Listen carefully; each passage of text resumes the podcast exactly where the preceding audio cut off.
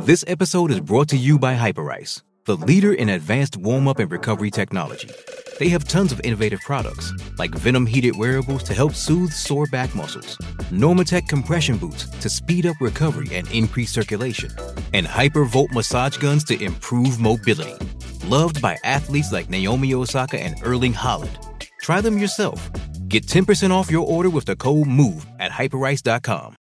Experts in agriculture, covering your equipment, parts, and service needs to help you succeed in your field. From behind the stumps to behind the mic, nothing gets past Smithy. This is Mornings with Ian Smith on SENZ. Morena, New Zealand. Good morning to you all. Uh, this uh, Friday before uh, a long weekend for some people. Uh, let's I hope you enjoy and uh, get the benefit of uh, those three days. Some fine weather would be great, so Aucklanders can really, and those in Northland as well, and the Coromandel can really concentrate on a concerted clean-up effort. fine weather, please, whoever's organising that. Uh, we've got a really uh, cool show this morning. Looking forward to it with um, Brandt, your local John Deere equipment supplier. They are the experts in agriculture. Get hold of them at their various branches around the country. Uh, we're going to be talking to you, hopefully. I'm uh, going to open up the lines very shortly. What do you think of uh, that Black Caps side uh, squad named for uh, the first uh, test in Mount Maunganui? It's a day night test. what do you actually think of the makeup of it? Uh, I'll name it again for you shortly in case you haven't heard it. Um, but then I'd love your calls your, or your text, uh, your response actually. Uh, to what you think of it, and perhaps uh, what you think of uh, there'll be the final 11 of the squad members that they've got. So, uh, inviting you to call straight after the sermon. Howie, Mark Howard from the Howie Games Fox Sport cricket commentator, Fox Sport AFL commentator, surfer extraordinaire. Uh, Howie will be with us uh, after 9.30 this morning. I'm really looking forward to him. He's one of my favourite human beings. Dillon Boucher after 10 o'clock, the CEO of Basketball New Zealand. Big night uh, for the Breakers, big playoffs coming up as well. Uh, and I've had a change of appointments too at Basketball New Zealand. We'll talk about that with that Dillon Boucher. Lavina Good and Mark Watson on the, the panel this morning. That will be uh, strong and I would imagine a little bit controversial. Look forward to that. Uh, your texts uh, throughout the morning on double eight double three on the Temper bedpost text machine will be great. And after 11 o'clock, uh, we're going to go around the houses a little bit. First of all, with uh, Ricardo Ball, who is, of course, uh, our uh, football pundit here on SENZ. Um, big weekend of EPL action, plus, of course, the Phoenix are in action as well tonight. and after that, we'll chat with Logan Swinkles, of course, our producer. Um, important time in the NHL, actually. It's All Star weekend. Uh, so uh, we're at that point where we start to assess where uh, each franchise is at, and uh, we'll talk to Logan about that uh, just after uh, eleven twenty. A stump smithy, of course, we'll have. And is that fifty bucks or hundred bucks, fellas? Is it hundred dollars? We're up to hundred, Smithy. Yeah, hundred dollars. Thanks, Logan. Um, and uh, McGarren will be with us at about quarter to twelve, and then of course over to Staffy around midday. So, yep, very busy. Look forward to it. Sport is our religion, and here is Smithy's sermon. Well, I'm all for making rugby union more attractive and seeing more action with the ball and play, especially now I'm a customer, not a commentator. That's why I'm 100% behind this move in the Six Nations to speed up the place kicking process.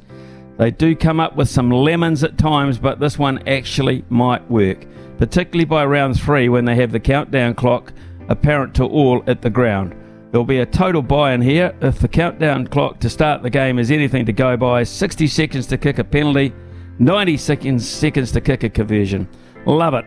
For a start, that will dampen down extensive try celebrations. Imagine if they could do that in football for goals, wouldn't that be great? There will be a reason that you have to use the same ball to kick the conversion as you did to score the try, but at this stage, that continues to slip past the wicketkeeper and down to the fence for four buys. After all, it's about the ball going through the posts, not the ball, surely. Uh, kick the ball into the crowd if you score a try. I love that. Let them, some lucky punter, take it home. Great marketing would also make those tough seats to sell behind the dead ball area very much more marketable as well. Imagine having to kick that winning goal at Twickenham with Swing Low, Sweet Chariot Brigade on your back. Even more. Oh, the joy if you nail it. Are you even allowed to sing Swing Low, Sweet Chariot anymore, or has that been banned as well? Bring it on, bring it in. I'll bet uh, Bernard Foley would have it mastered really quickly. Now, if uh, they could master the reset scrums, the walking to the line out, the multitude of water people, the TMOs, the AR interventions, and all the rest, we might all get home, or even more importantly to the pub, in under two hours. Hell, we might even think about going in the first place. Those rows and rows of empty yellow seats are becoming a little boring, wouldn't you say? Let's fill them up. Talkback time with Smithy. Call now 0800 150 811.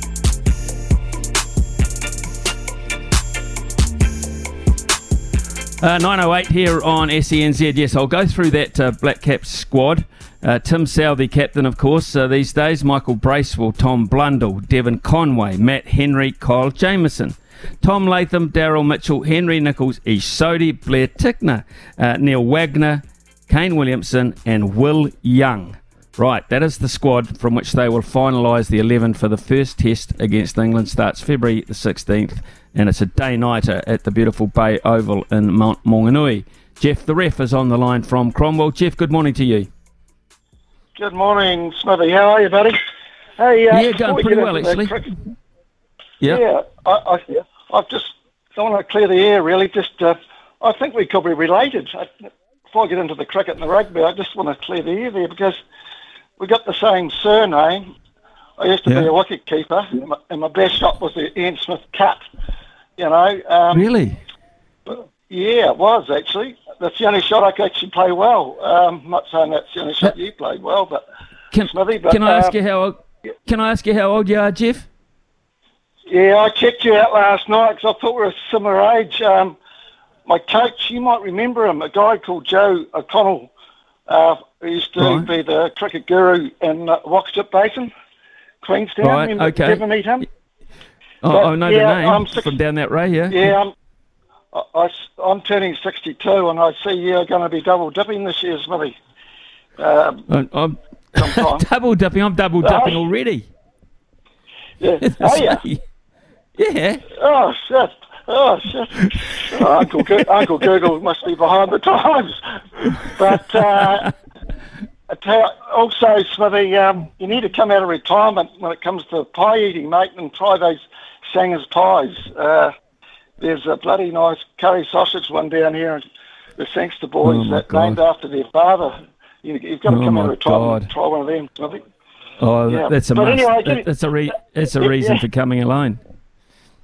Uh, the other thing, I just I know you mentioned about the underarm where you take a day of leave. I think I'll do that. I might add that to the reunion every year. I might take a day off because I, I still haven't got over that myself, actually. Um, yeah, but uh, uh, getting back to well, looks at you know. Um, remember poor old Rutherford, you know, Ken Rutherford. He got the, the selectors through him at the West Indies, and um, you know, and it sort of reminds me of what's happening to Allen, uh, throwing this young guy to the wolves, really. Um, the same thing happened to Ken way back in the day when they threw Ken Rutherford at the West Indies, and it just shattered him, really.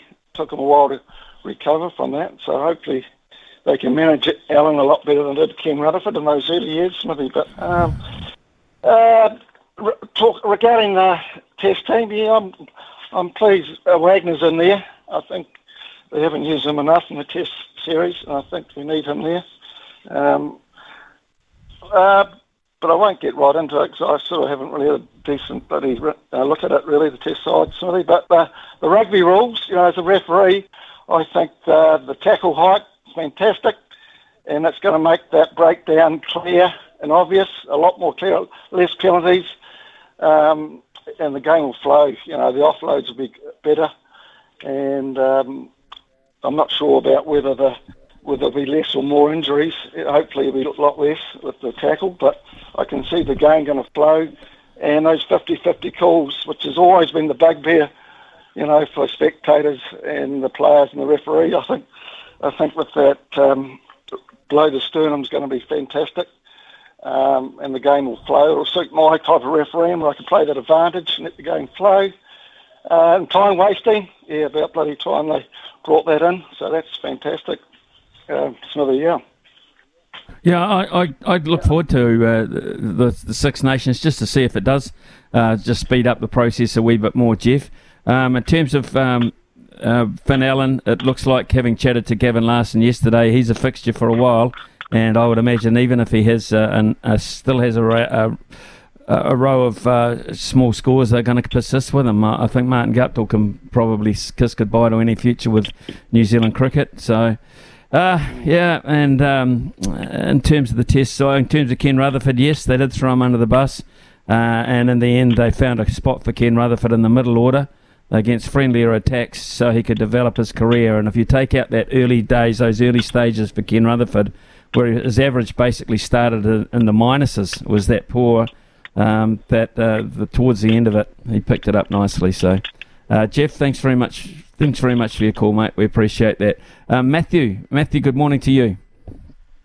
Oh, good morning, Smithy. I um, I listened to your chat with Gavin Larsen yesterday, and uh, I mean Jamieson was going to be picked. What a load of tosh, you know. And he'd been to a couple of games and seen bowl four overs here, ten there.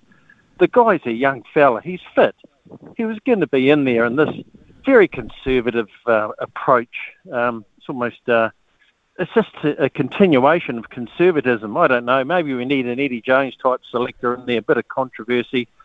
But I'm glad for Jamieson. He deserves to be in there. So does Wagner. Um, yeah, yeah, just a, just what a talisman for New Zealand Test cricket, and should have deserved more in maybe the 50 over game. But yeah, that's all I wanted to say. Really, I think um, stop. They talk in riddles. These selectors. It's just sometimes it's just as a as a watcher of the game, I'm going to go down to the Tauranga Test. I'm really looking forward to it. And uh, uh, but yeah, just stop talking in riddles and just uh, a bit of truth never goes amiss. You should have just come and see it. Jamieson's. They don't want to say anything because I understand team announcements are very sensitive for other players, but they would have told that everybody would have known the lay of the land.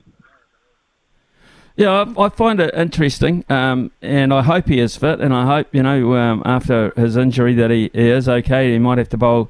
Say you uh, you lose the toss and it doesn't go well, and uh, you're in the park for a day and a half. He may have to bowl twenty something plus overs. I hope his his body's good for that. And um, Matthew, I, I realise he's a young man. Uh, he's a very extremely tall young man extremely good young man as well when he's at his best. Mm. So I like the thought of that. Um, I, am with you. I think Wagner will will get a run here.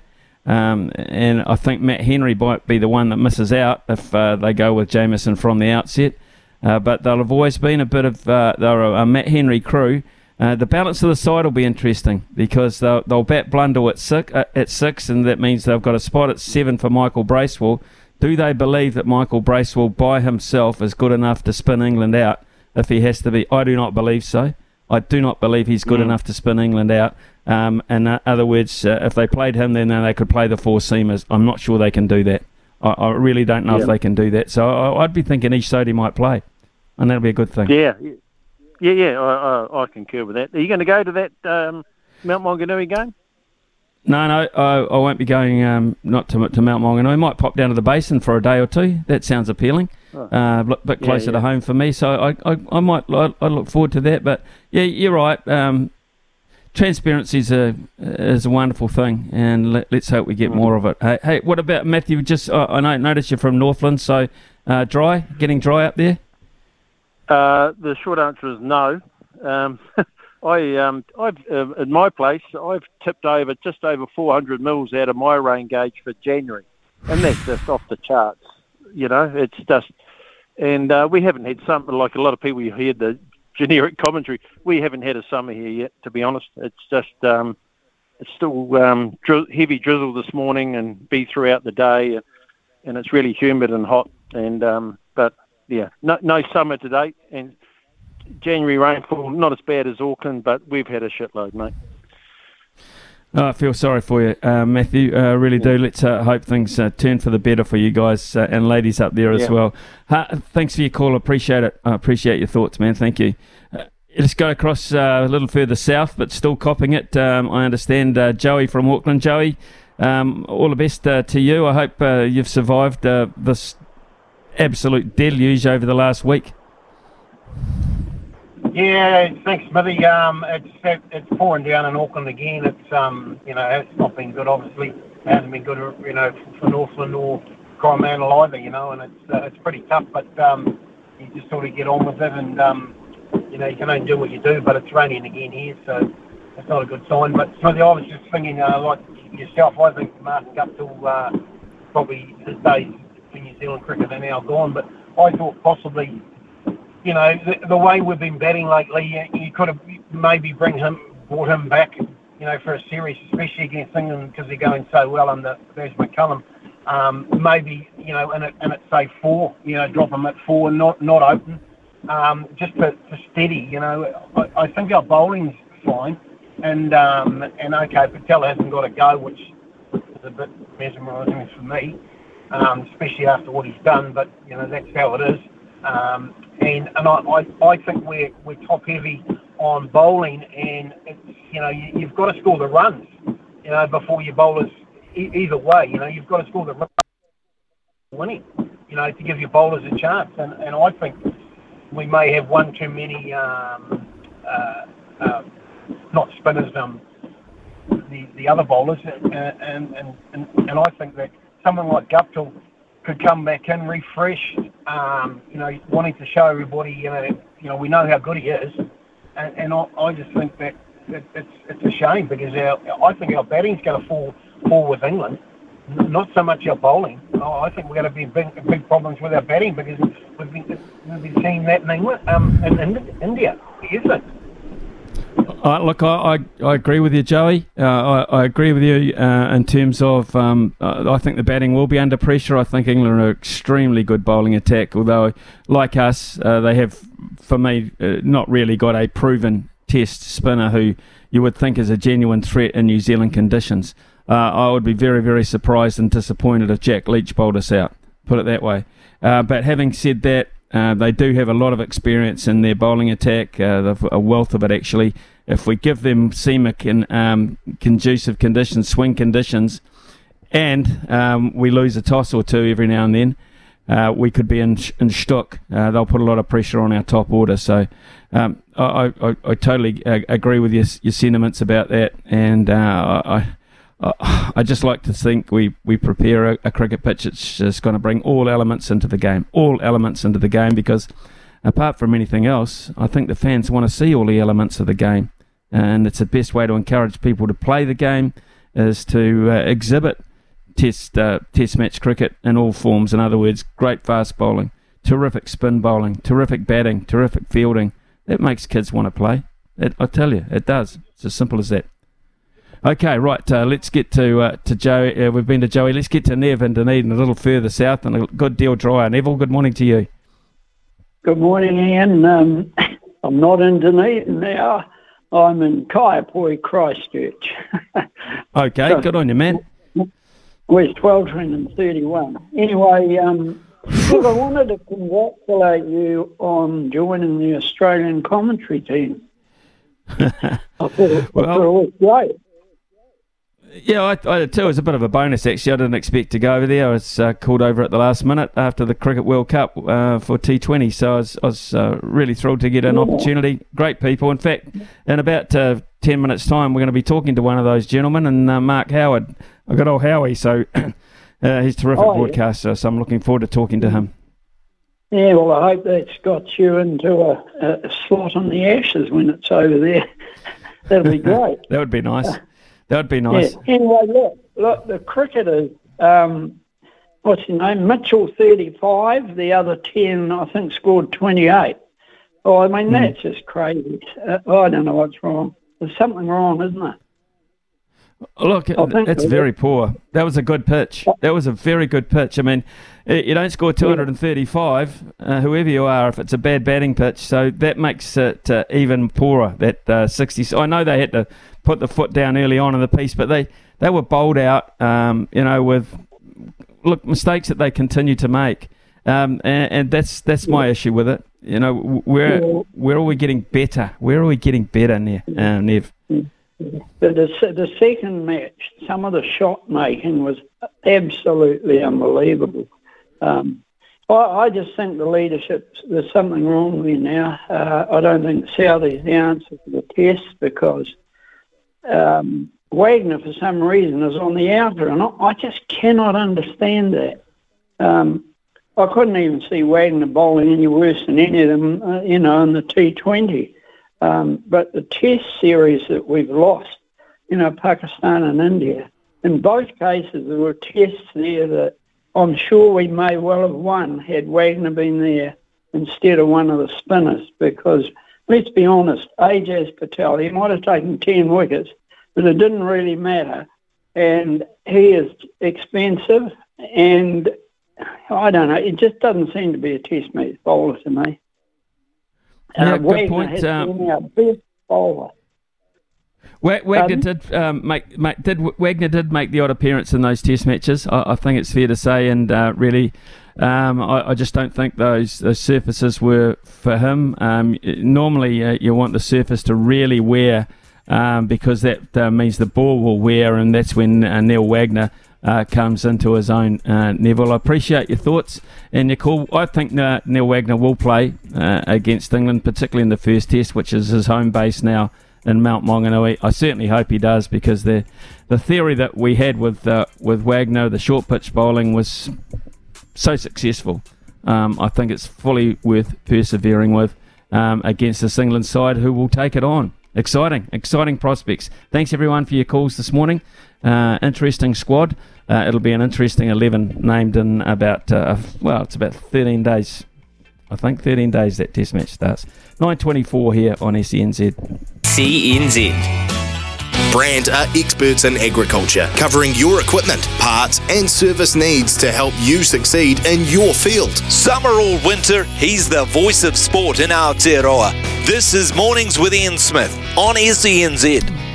A couple of uh, texts have come in. Uh, Anthony, Blackcap's worth a shot in the day nighter. Hopefully, we bowl at dusk. Good on you, double dipping. It pays for the beers. Yes, you're right. It, uh, well, it doesn't pay for many beers, uh, Anthony, but it pays for a good few. There's no doubt about that. Um, thanks for that, Chris. Uh, disappointed that they didn't pick Ajaz, but really looking forward to the series and looking forward to see Australia versus India, India series. Uh, that's always entertaining. Yes, the Border Gavaskar Trophy up for grabs very shortly in India. Talk to Mark Howard about that very shortly. Um, and Chris has uh, come in and said, uh, could you find out if Josh Curran is, is stood down? He has a court case coming up, and doesn't that uh, that NRL have a stand down policy? The boys have just checked into that, and yes, I think there's still some uh, charges pending here. So uh, we'll keep you updated with that as uh, soon as we as we get a definitive. Definitive. It's 9:30 here on SENZ. Got to get to Howie, but first we've got to get to Araha with the news.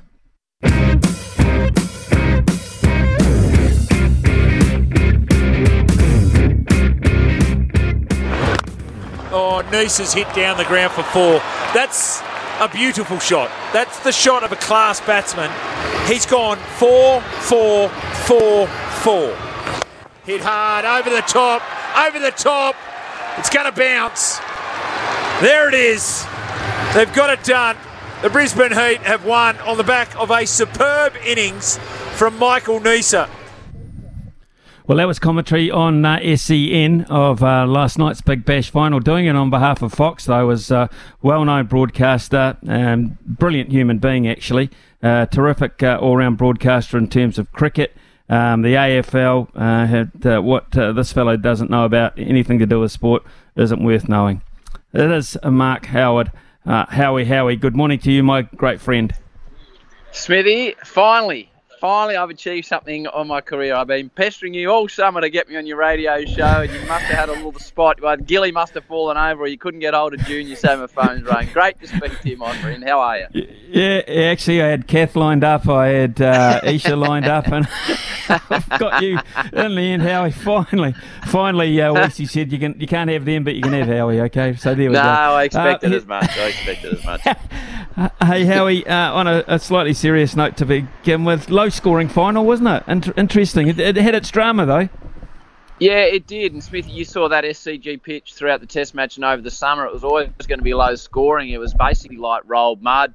Uh, but gee, it was an upset. You know, we can talk about the details of the game, but the Sixers had won eight in a row on their home patch. They went in as stronger favourites as you can really get in a two-horse race, and somehow Brisbane, without their without their Test superstars, four of them managed to scrape home for a win. So it's funny, Smithy, isn't it? This game that, that we love is often based around high scores and sixes and fours in T20 cricket, yet where it's the close games, like if you look at the scoreboard, you think, oh, they did it easy, but there was some real tension before Neser hit those four boundaries that you, that you just played in the intro. Yeah, uh, very interesting. Uh, I'll get to Neser very quickly, but um, what a shame, um, you know, because the interest really came back into the tournament, and particularly on the back of the sixes with Steve Smith, that the big boys just couldn't quite hang around long enough to play in the final. Yeah, and it's scheduling. You know, we know how it works. But I, I was there two Saturday nights ago when Smith scored his second hundred in a row. Um, and Smithy, that's a good innings that I've seen um, in T20 cricket. He was unbelievable. Obviously, you know, with, with the Test taking precedence, so it was a shame that the Test boys weren't there. But for Brisbane to be able to put that out on the park and get that done last night at a mark, well, they'll have a massive challenge. You know, I'm about to jump in a, in a plane and go uh, in the airport now to head off to Perth, where it's meant to be 37 degrees. So be, you couldn't get a more different wicket um, they're going to be facing. But yeah, well done to Brisbane. But the Sixers will be bitterly disappointed. They they won 10 games throughout the home and away, whereas Brisbane won six. But you know, a couple of performances swing it, and that's what happened last night, my friend. Yeah, that's what happened. Gee, that Neser is a good cricketer. He must be desperately unlucky not to. It just shows the depth of uh, of Australian quick bowlers, really, um, because Michael Neser is he'd make most sides around the world. Yeah, and he was fantastic last night, and he spoke to to Gilly pre-game, and he spoke about the fact without Marnus and, and Renshaw there, and obviously the People's Champ Usman Khawaja, that the senior players needed to step up. Now you expected that to be with the ball, but the ball didn't really swing, and it was all about the the slow bowlers. But to come out there, I think the second top score was Dan Hughes with 23 to make 48 off 30 odd rocks and win the game with the bat just shows you how good he is. And, and like uh, New Zealand, mate, we figured out which of the South Africans are good, and we tempt them over here like Marnus and uh, and hold on to them as you guys have done very well too. Right, Howie, uh, let's uh, get uh, on to the Border Gavaskar coming up as well. Uh, one of the great trophies in world cricket. Man, that is a mouth-watering prospect coming up. Yeah, it is, and it comes in at a great time zone, especially here in Australia. I think it's two thirty, Smithy. So uh, I'm heading off to. I'm going to Costa Rica next week to go uh, for a surf. So I haven't figured out where our Costa Rican brothers are showing it, but I'm sure it'll be somewhere. They're not renowned cricket lovers, but I know Mark Waugh's going over. He leaves on Tuesday. Um, the Aussies are already there. There was a bit of a visa issue with Usman Khawaja, but it's it's funny, isn't it? Where, you know, I, I grew up Australia, England, the Ashes, Australia, England, the Ashes, and then early 2000s, the Border Gavaskar sort of moved into importance, and now it, it's as um, anticipated a series, especially with the time zone. So it's going to be a cracker. Um, Australia haven't won there since the great Gilly captained us back in 2004. Do you reckon they can get it done, or do you think the spin of the Indians will eventually prevail? I think they'll doctor the uh, they'll doctor the pitches to their liking, um, particularly if they don't have a lot of confidence in their pace attack. Um, I, I, think you'll be facing a barrage of spin, which is going to put a lot of heat on two or three players in particular, and it's going to see for me. I mean, one of the players to me of the summer for you was Travis Head. Uh, notoriously mm. uh, not so good against spin. This is going to be a real test, I think, for your middle order. Yeah, I think you're right. Um, I'm not sure the test will go five days. Talking to Junior last night, he's been canny though. He's done a deal where he gets paid per test, not per day, Smithy. So if it's a two day, he still gets a full five day whack. That's that's the genius of Mark Waugh and those listening. That that's the type of thing you need to think about when you're heading off on these overseas commentary tours as to the structure in the contract. Because especially in Nagpur, I don't I don't think we're getting a five day. Uh, I think I think we could be in for something special from Steve this Smith though Smithy. You, you, saw him over the summer. You saw what he did in the Big Bash with that refined technique where he can access the ball more on the offside. I, you know, I think it could be a crowning glory for Steve Smith. I think he's that good and he's in such good form and he'll be so determined. I can't wait to see him face the Indian spinners. It's going to be one of the test battles of the year, no doubt. Well, you interviewed him during a rain break in Sydney. I'll, I'll never forget this because he was so disappointed he got out after making 100 because he wanted yeah. to practice for India from that point yeah. onwards in terms of his technique. I mean, how um, how seriously and how um, how smaller uh, window does he have when it comes to that kind of thinking about his game because he is so precise. I mean, imagine practicing in the middle of a test match uh, once you've got to 100 to try a different technique that you might use in future test matches. It's extraordinary, isn't it? And I think that shows the, the truly top of their tree can think. I, I um, spent my early years working on Formula One, Smithy, and Michael Schumacher was a gun driver, but when you listen to the radio, he had enough mental capacity to start directing the team as to strategy and when they took put shot pit stops and which tyres they should go for because he was so good at what he did. He had spare mental capacity, and I reckon that Smithy mate. He, it was extraordinary when he said that. As you say, he's going to practice a different technique on a different wicket to prepare for India. And I, I think that's because he's so on top of his game and he doesn't need all his mental faculties that mere mortals at test level need to be able to concentrate on batting. So, yeah, I, I, that shows the genius of the man. I think my man too, Usman Khawaja. I think uh, I think he could be in for something special as well, Smithy. He's, he's had a big summer, named the Allan Border Test Player of the Year for Australia in the in the um, Test Team of the Year. So he'll need big runs as well at the top of the order. Uh, one of the great things that uh, you bring to cricket coverage, um, and, and it's, it's, something that a, a, lot of broadcast partners around the world would love to have, is uh, your relationship with the players, um, your access to the players. How do you manage that? How, how do you, I mean, you know, you talk to players in, in pretty vital situations. I mean, who would ever think you could fr- fly a camera down in a drinks break and a guy who's 75 not out could talk to Mark Howard uh, about how things are going out there. I mean, how do you how have you managed to bring these relationships into coverage?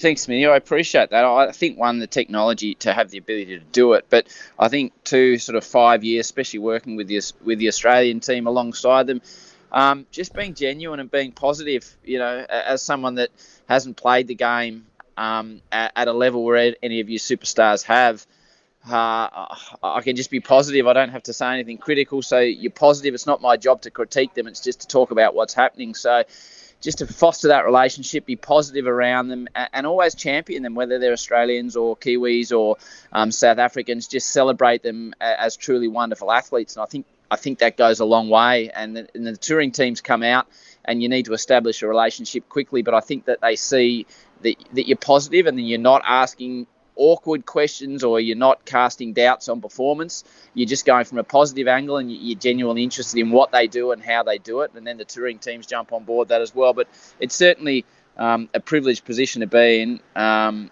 and I don't take it lightly. But as you say, with, with Fox, to have the ability to, to float down and talk to a batsman on 70 not out or or speak to a West Indian in the warm up when he's in the slips cordon and be able to wander over there and, and have a smile on your face and have a crack at it. It's um it's a fantastic fantastic part of the job. But uh, to summarise it, Smithy, I think positivity goes a long long way in life and and in sports coverage. Yeah, totally agree. Um, you've nailed it. I've got to say, and uh, on this side of the Tasman we would be most jealous of uh, the way you're able to go about it, Howie. Uh, which brings me to the big break, which is uh, the lunchtime show that you host, and your relation, your relationship with the great man, the great Kerry O'Keefe, the Skull. What a genius!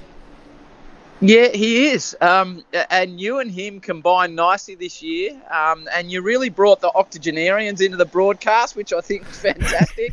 on, on your age level, you you blokes are like the two Muppets that used to dominate uh, up in the top and look down, Statler and Waldorf. But it, it's joy, isn't it? Again, again, again, that show, mate. Um, I grew up watching a very, very different lunch show, but uh, I've always thought that we are in the entertainment business and that there's a lot of options. You know, you can watch Netflix or you can watch Amazon or you can watch other things on. You can watch other sports. So I think we've always tried to provide something a little bit different on the big break. And you and Kerry are different. Who'd thought two really old, washed-up blokes had actually become a hit? But, but you have. So so I think I think it's credit to, to you two. Um, but in all seriousness, Skull. Um, he, he is a genius. He he's a comedian cricket analyst, and there, there aren't many of those floating around. The only other one I can think of on his sort of par is David Bumble Lloyd, who I haven't had the privilege of working with. But to, to sit there um, with you and Kerry and just see the delight in your face and and you're laughing and having a good time in a in a test match lunch break, it um it does fill me with joy, mate. Oh, Kath just walked past, so I don't know why she burnt you for that interview, Smithy, but she's just walked past, and Gilly's not far away, so you should try them in a moment. You might be able to get hold of the real superstars. No, I, I need ratings. I need ratings. Uh, I don't want Kath. uh, I, I, I, don't want Gilly. I, I, I need I need I need ratings if you could pass that on. Uh, I, will tell you what. If they know you're talking to me, they'll keep walking past on the chance that they might get a word in, but it's not going to happen. Uh, I can promise you that. Uh, oh, look, uh, the other thing uh, uh, that is um, of interest to me too is the Howie Games, of course. Howie, the, you're synonymous with this as probably the most popular podcast, maybe in the southern hemisphere. I don't know, maybe in the bloody world. But um, hell, it's been so it's so it's so damn successful, man.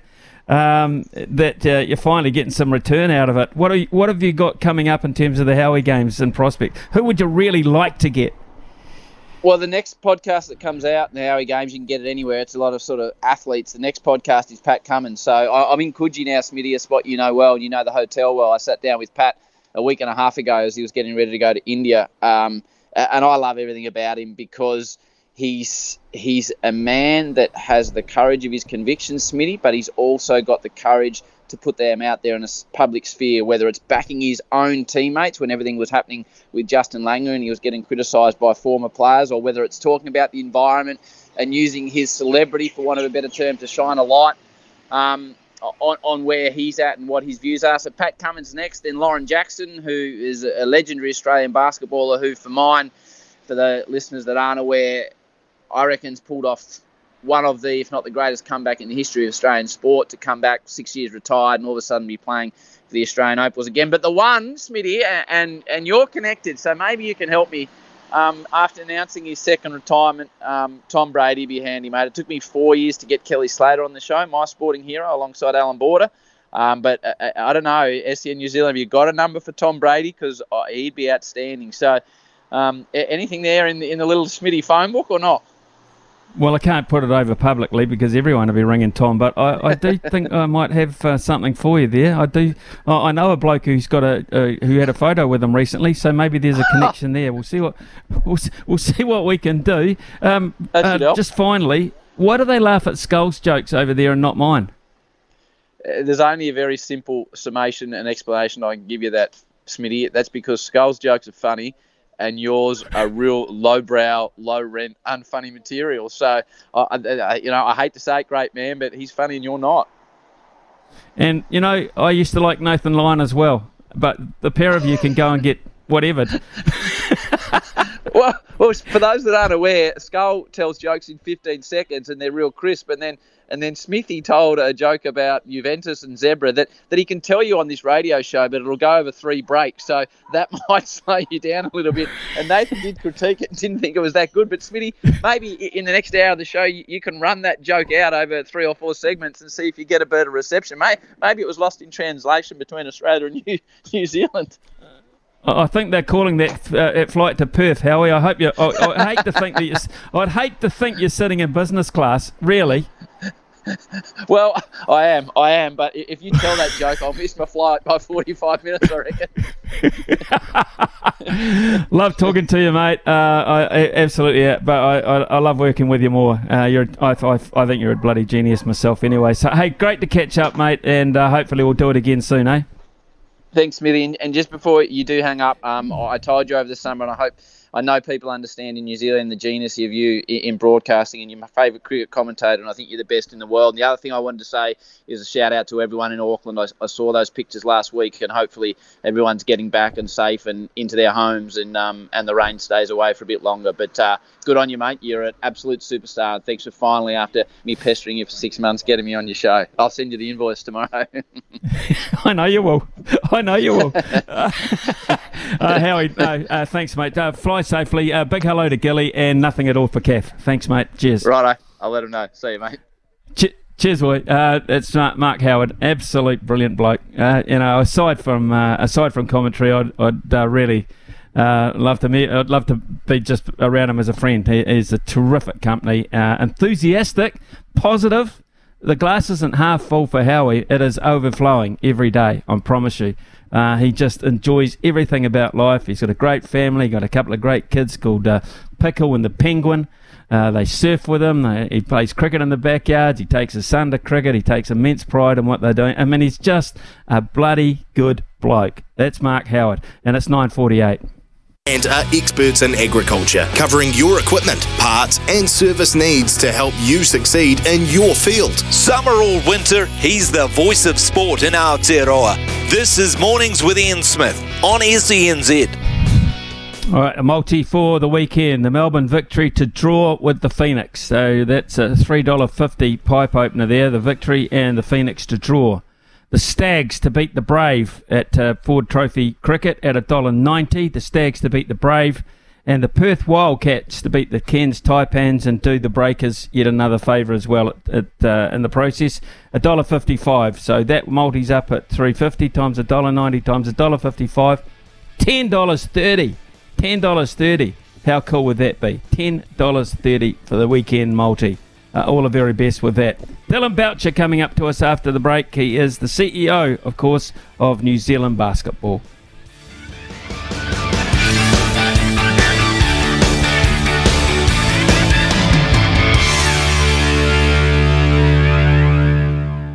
With Ian Smith on SENZ. It is 10.03 here on SENZ, and the Breakers are staying the course right now in their quest to clinch that all important second seed for the ANBL finals. That would see them bypass the play in round and go straight through to the semi finals with a home court advantage. Really important that. But that's not the only exciting thing going on right now in Kiwi basketball. Earlier this week, Basketball New Zealand announced that their TV deal with ESPN has been extended for a further two years after a successful showing the past three. With us now is uh, the boss himself, part of those negotiations, CEO and Kiwi basketball icon, Dillon Boucher. Dillon, good morning to you. Good morning, Smithy. How are you? I'm damn good. I, I would imagine you're pretty good too, uh, sealing a deal with uh, a, a television network like ESPN or resealing it. That's cool news. Yeah, absolutely. I mean, for us, um, the exposure of our leagues is certainly um, very, very important, not only just to showcase the talent down here, but also to to grow the product. Uh, for us, being able to be um, basically worldwide now with our league is, is, something that we're obviously super proud of, and, and something that we want to continue uh, from now on out. Well, television companies deal on numbers, um, particularly when it comes to viewership. Um, so I would imagine it's it's going pretty well in the US and, and places like Puerto Rico. Yeah, it, uh, seems to be. I mean, we have obviously have a lot of American import players playing down here, and you know they've obviously got a lot of family back home. But what we're finding more and more is we're seeing college scouts are tuning into these games and watching our young talent coming through um, to see, you know, if they can find a diamond in the rough down in New Zealand. And you know, we're finding more and more people are tuning in and having respect for our league, which is exactly what we want. Also, of course, uh, I suppose that uh, makes it more appealing for those young American uh, basketballers too that come this way. Uh, looking to get uh, notoriety because the, the chances of them doing that have uh, increased by being on TV in New Zealand, ironically.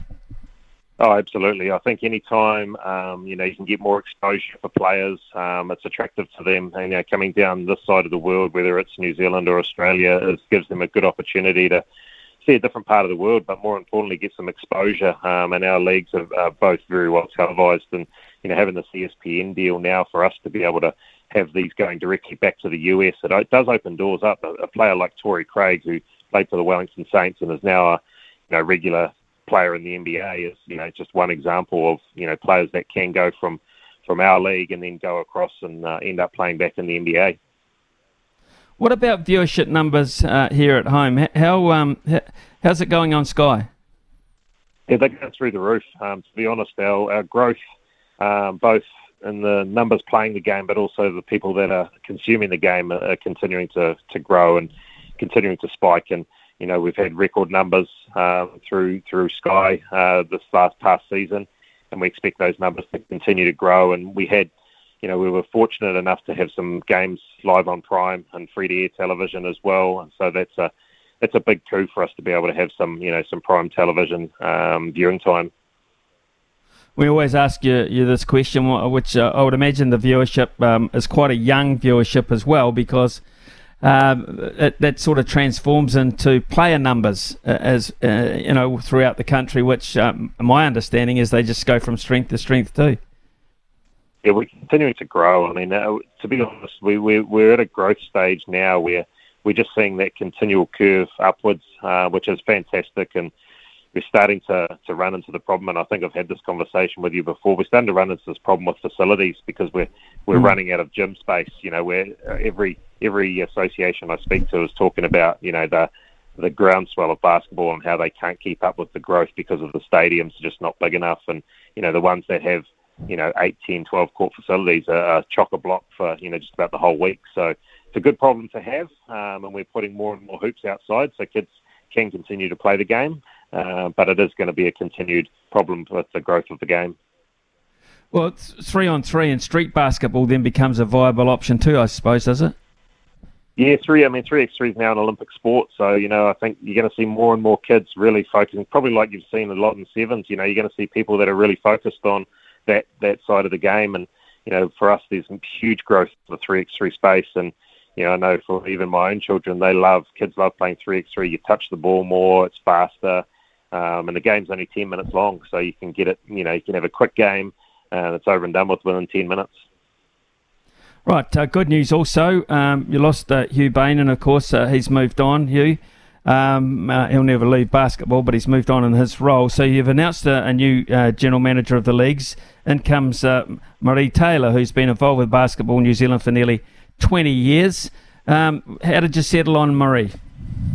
Yeah, obviously, um, Hugh, losing Hugh was was a big loss, and we wish Hugh well and did a great job um, in his time with us. And like you say, he'll never be he'll never leave basketball. He'll always be around and, and still be part of our commentary team. And but being able to elevate Marie into the role, Marie was uh, operations um, head of operations basically for the for the leagues, and uh, and and did a lot of uh, um, the heavy lifting, I guess you like if you like to say. And she she was the obvious choice. We were when we started talking about replacing Hugh, her name just kept coming up all the time, and she's again she's been part of Basketball New Zealand for a long, long time. Probably has the you know the highest IP of, of anyone in the business and, and understands every part of the business. So to have her now lead uh, our leads team is something we're pretty excited about. Um, she certainly is, uh, is has risen to the challenge, and just from the short time watching her operate, um, she's doing a fantastic job already. And we've no doubt she's going to be a fantastic asset to the leagues team uh, to be able to lead that group.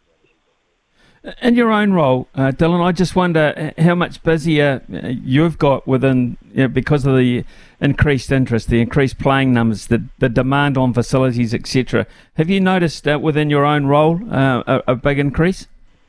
Yeah, absolutely. I mean, I kind of thought, you know, stupidly thought at the start of the year I was going to ease into the year and, and kind of it would slowly pick up as the tournament started, but it's, it started with a hiss and a roar um, in a good way, in a positive way. And you know, we've got, um, as I said, we've got problems, but a lot of them are positive problems because of the growth of the game. It's been able to ensure we're keeping up with the growth of the game, both with um, facilities, with um, our commercial commerciality of our of our products, being able to make sure we were able to fund a lot of the the, the things we're running out in the communities and, and supporting associations to be able to deliver on you know what they what they need to deliver on and us, we, we like I say, we love the fact that our sport is continuing to grow, um, and it does mean everyone within Basketball New Zealand is very busy, and everyone within our associations is very busy.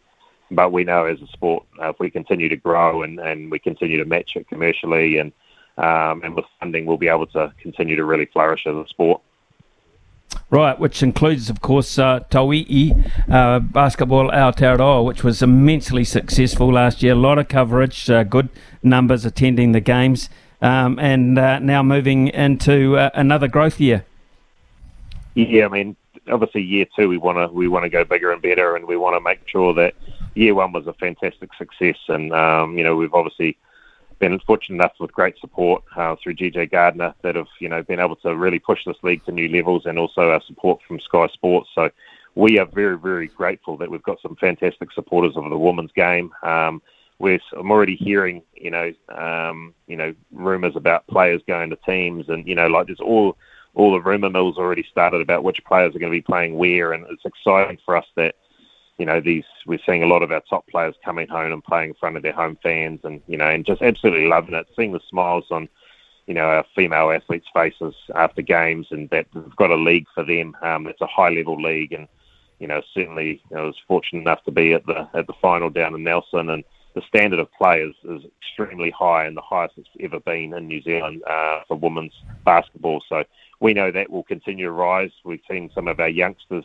that have gone from playing for those teams and now gone off to Division One college scholarships, and we're going to start seeing those girls coming back um, from college scholarships and joining these Tauihi teams uh, to make the league even stronger. Incredible performance last night, Dillon, uh, from the Breakers. Uh, they really kicked into gear at half time to overcome quite a big deficit. um, and they are progressing really cool, which is uh, obviously uh, it's so cool for basketball to have a you know a, a, flagship like that. Yeah, I mean the Breakers. I mean people have been accustomed to the Breakers having success, so it's been a few dire years, um, you know, sitting at the bottom of the table. But what Mody's done with this group now is incredible, and you know he's got a good balance of you know good Kiwi players and um, some Australian talent, and then some really good imports and you know, I was watching the game last night thinking, you know, they were having a down game and then they just flicked the switch and, and took over the game. And, you know, and by the end of, if you looked at just the end score, you would have thought they were comfortable throughout the whole game. And they certainly looked under pump, under the pump at one stage, but they do have another gear they can go to. And that's what good teams have.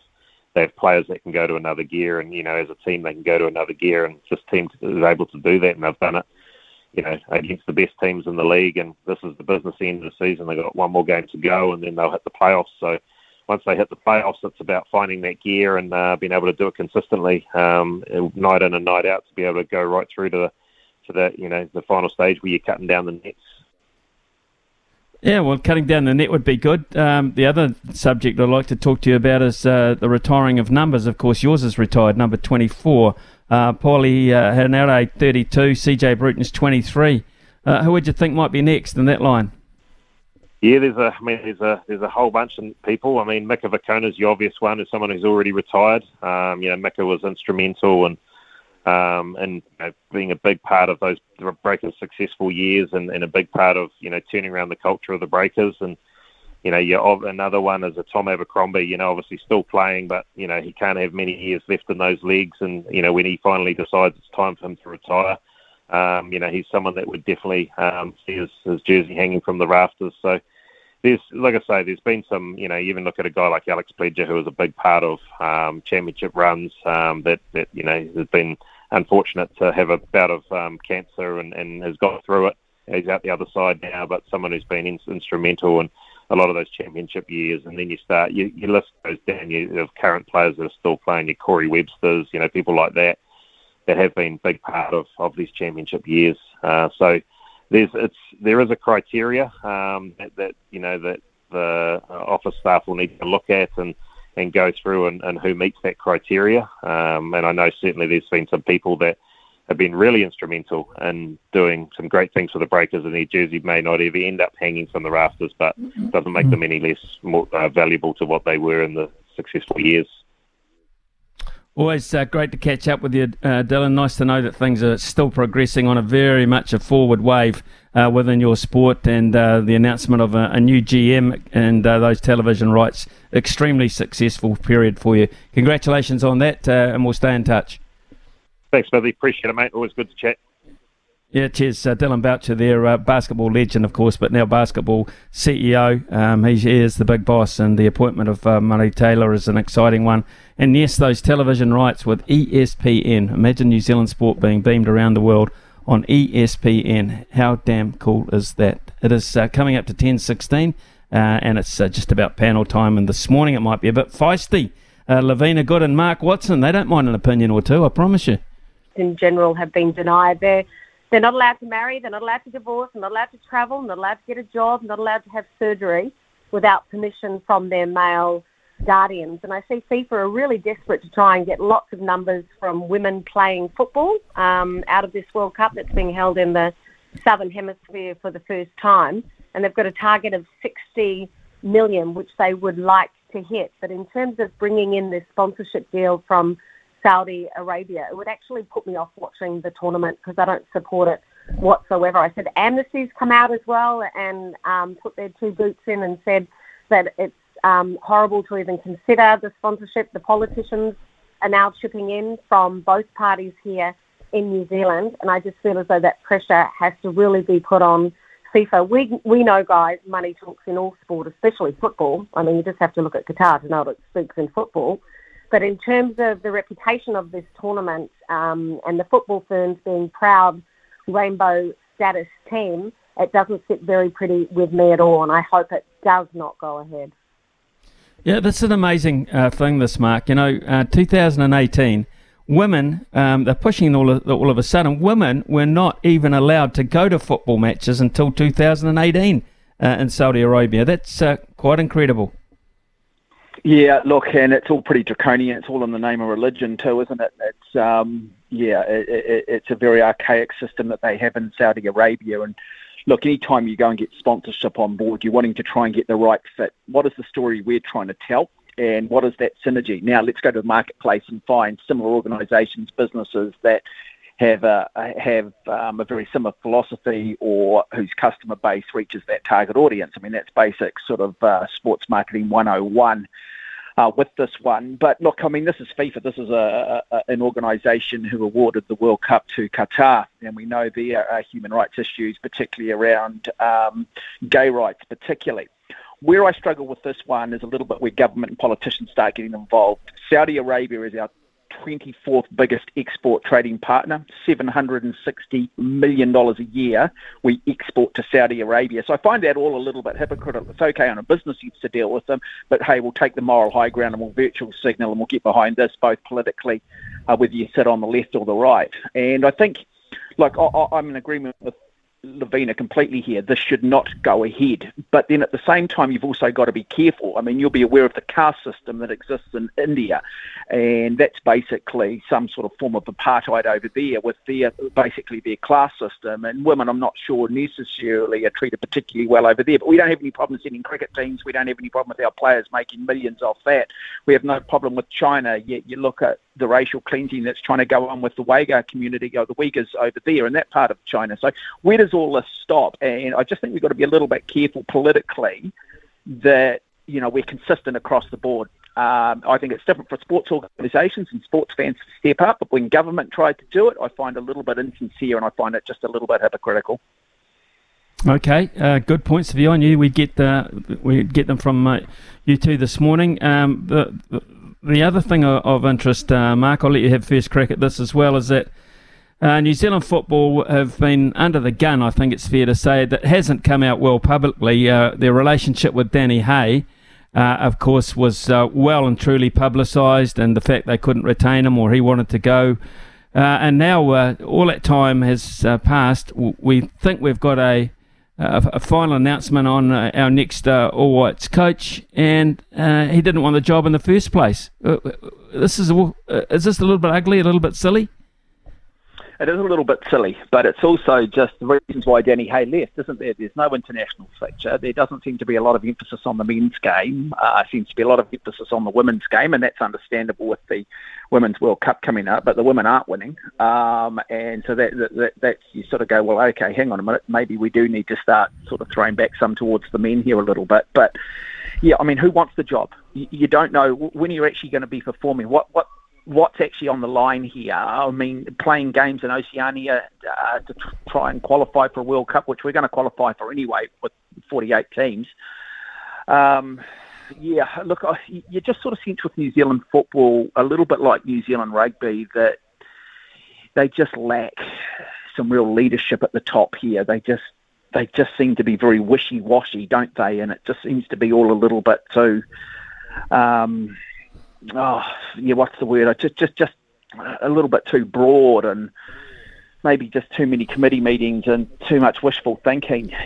You know, should never let Danny Hay go in the first place. And th- there's clearly a reason for that, and probably Danny Hay will give you the reasons for it, and part of the reason why perhaps we can't get people like John Herdman on board. But yeah, not good enough. I mean, this is a big, big sport in this country, huge for, for both girls and boys, and for men and women. And you need leadership. I'd argue that at a grassroots level, it's almost bigger than rugby. And yet we just can't seem to quite get it right ever, can we? I mean, the turnover of coaches we've had in the last, what, four or five years, it's always a sign. Anytime you see a high staff turnover, it's always a sign that the organisation um, is in trouble. And as I say, normally, you know, it's the old saying, isn't it? A, a, a fish rots from the head down. Mm, fish rots from the head down. Like it. I like it. Uh, Lavina, where do you sit on this? He would have been great. John Herdman would have been fantastic. He's done wonders for Canada, honestly, wonders. But um, he was one of five candidates to put his hand up for the job, got the job, then said he didn't want to come due to personal reasons. So a bit of a conundrum now for New Zealand football. They have to go back and maybe see if the Wellington Phoenix coach, Talay, is interested. And he's already come out and said, don't come back. I'm not interested. You didn't pick me first time round. So I'm not going to put my hand up second time round. So they're really in limbo at the moment. I totally agree with Watto. There's a lack of leadership there, which stems from the top and can trickle down to the bottom. And they need to get that stuff sorted. But step number one, they need to find an international coach that can do the job. And at the moment, there's not too many people putting their hands up for it. So yeah, yeah, trickling waters at the moment. I think for New Zealand football. Okay, uh, we'll take a, a, an early break here, a, a, quick break. We'll go to the um, uh, Ottawa with the news, and when we come back, um, it's it must be uh, rugby league, rugby, uh, rugby union stage of the season, uh, very close because uh, guess who's in the headlines? Roger Tuivasa-Sheck. Lavina Good might have something to say about that. we'll go to the news first. Big talk, big opinions. The panel. Talk, talk, talk to me, yeah. Mark Watson with us this morning, as is Lavina Good. This is part two of the panel, and part two is going to be headlined by um, the rumours around Roger Tuivasa-Sheck. Is he actually considering a move back to Australia, or is this muck raking and stirring on the other side of the Tasman? Lavina Good, it's all yours. I struggle saying his name because Roger and I broke up, actually. He did the dirty on me, went behind my back didn't tell anyone, went to the dark side, and uh, now, after starting just once for the All Blacks against Japan, I think he's only played 90 minutes of football for the All Blacks. You hear from former international Bryan Fletcher talking about maybe Tuivasa-Sheck will be considered for the Chooks, if not this year, then definitely next year, depending on whether or not he'll get that call up for the all Black. So we all know Jordie Barrett's the one with the number 12 on his jumper, so that's got to be in the back of um, Roger Tuivasa-Sheck's mind. And the way I see it, he'll end up like Wendell Sailor, Lote Tuqiri, Matt Rogers, and Sam Burgess. They all had a little taste of rugby, all decided to come back to the greatest game of all. But sorry, Rog, you and I are never, ever, ever getting back together. I'm telling you, I'm telling you, we.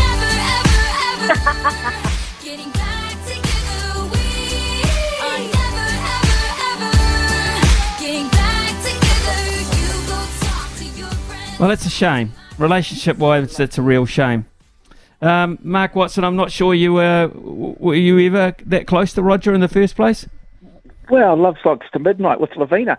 Um, well, uh, look, I, I, I actually, um, from a very, I did the first couple of years of college first 15 rugby for Sky, and I was very lucky to interview Roger Tuivasa. Probably the first television interview he ever did. He was captain of Otahuhu College, and we basically had to talk him through how to just answer a couple of questions for us. And I remember him playing De La Salle, and the sidestep was just incredible. And I said to Keith Quinn at the time, that's the best sidestep I've probably seen since Tana Umaga. Um, he was just a sensation. And he went on and played New Zealand schoolboys with the likes of TJ Perenara, um, Alex Hodgman. There were some very, very good boys in that, um, of Tuangavasi in that side. And, you know, he played out on the wing. Um, but then he clearly went to rugby league, and unfortunately, you know, he's bulked up a lot. He got a lot bigger. He probably lost just a yard of pace. And so when he was coming into rugby, you're like, well, where are you going to play him?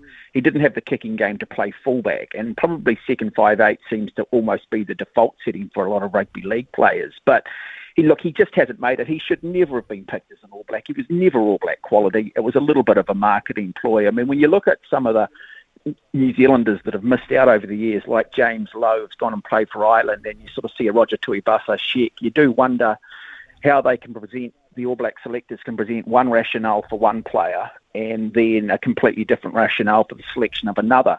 Look, I think he'd be very lucky to be an All Black yeah, I just don't think there's a position on the rugby field for him. He, you know, the only other place he could play is on the wing, and I just don't think he's got the speed. I think he's certainly got the sidestep, but maybe that's where we need to see him in Super Rugby, more out on the wing to see if there is a future.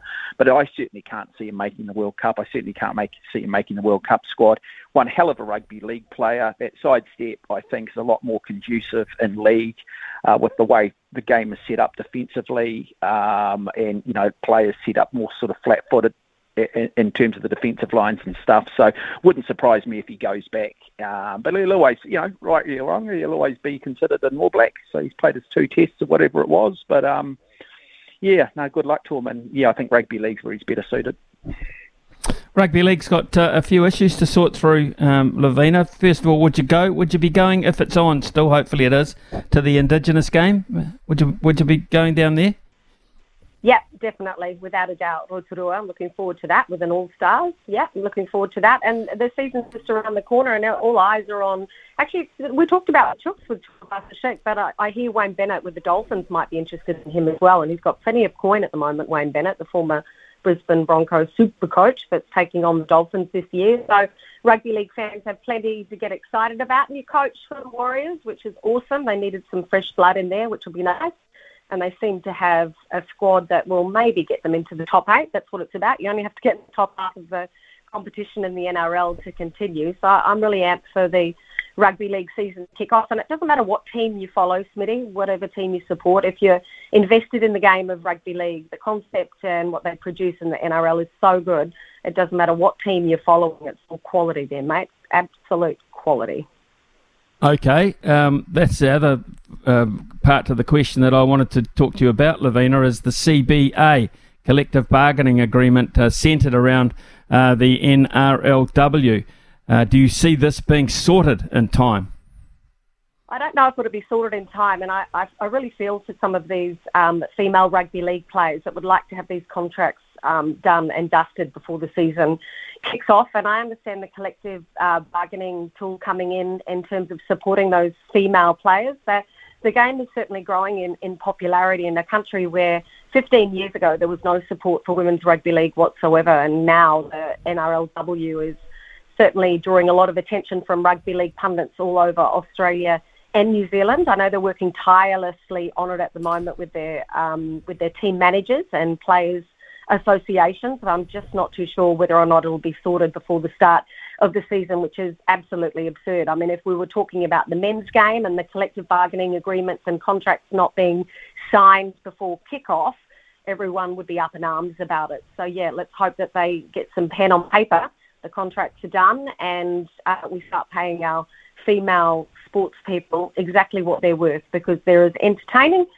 is what you would like them to be, and you should get paid what you're worth. So let's hope that that gets developed soon.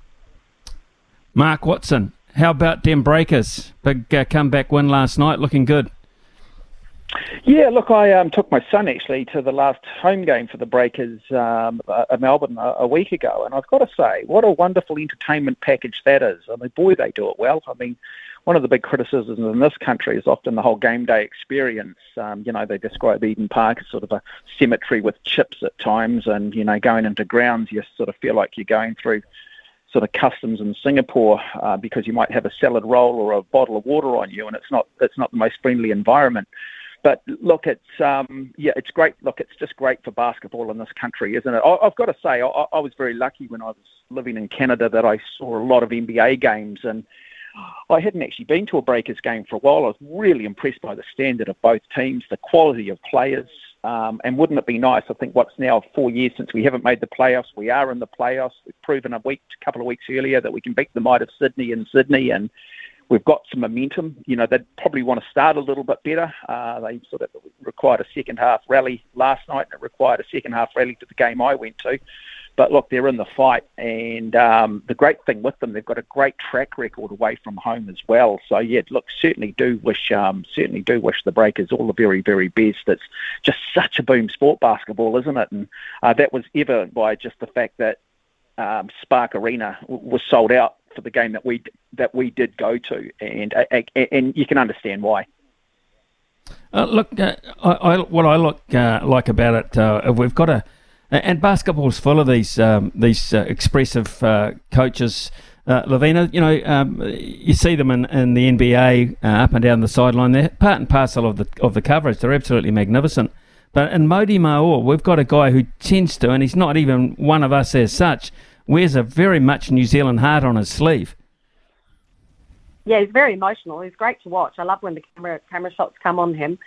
Um, and it was interesting what um, Mark mentioned about how entertaining the live games are. I think they've really cracked that with the Breakers. I wanted to mention that as well, win or lose. And it was only a month ago they lost four in a row, I think. And I thought to myself, they're not going to make they're not going to make the playoffs for the fifth year running. They've, they've got no chance. And now, after the 36ers beat the Taipans last night, they're in with a chance to come in the top two, which is fabulous. So I think they've got a couple of games um, against the Hawks and the Bullets, and they're at the bottom of the table. So a month ago, I thought they wouldn't make the playoffs, and then two more games, two more victories, and they could secure that one-two finish, which would be really cool for their playoff um, chances.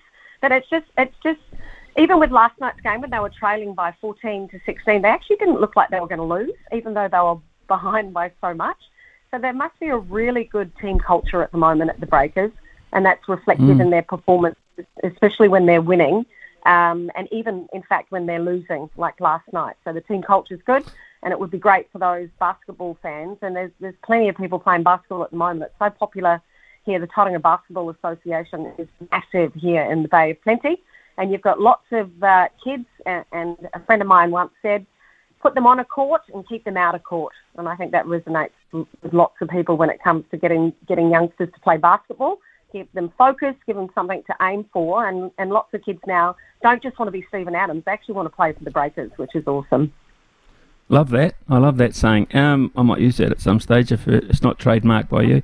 Um, the other thing, uh, Lavina, which is uh, dear to your heart because it's only about uh, 13 days away, is the first Test match uh, against England, and it's at your beloved uh, Bay Oval. And uh, interesting, I, I, honestly didn't think Kyle Jamieson would make the first Test squad. I didn't think he would have had enough bowling, but there he is and poised to play. I'm amped. I love my Test cricket, Smitty. Uh, I live for it, actually. I live for it, live for it. So I'm so excited that not only the Poms are coming, but they, we get to watch them here at um, Bay Oval. I'm really happy for Kyle Jamieson. I know he's only had a a couple of game warm up games for Auckland, and I kept an eye on him. He had full run up for those. And apparently, that injury that he picked up in Nottingham last June, I think it was, is just about fully recovered. So that's great news for him and Coach Stead so that they can look to the future, especially with Trent Boult not playing.